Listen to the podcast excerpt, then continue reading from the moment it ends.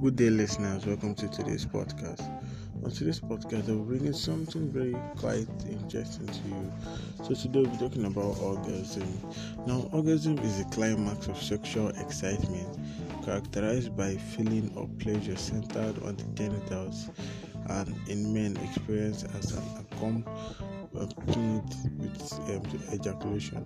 Now, what causes orgasm? Now, orgasm is a series of rhythmic contraction occurring in the uterus, vagina, and the pelvic floor muscles. Sexual tension caused by lovemaking or self-stimulation releases the muscles throughout the body. May contact a feeling of warmth usually emanates from the pelvic can spread throughout the entire body. Can a woman know okay, can a woman's orgasm without knowing?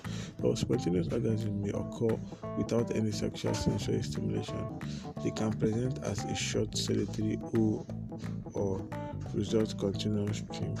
So, what is an orgasm how do you get it? Well, an orgasm usually happens when you reach a height of sexual arousal.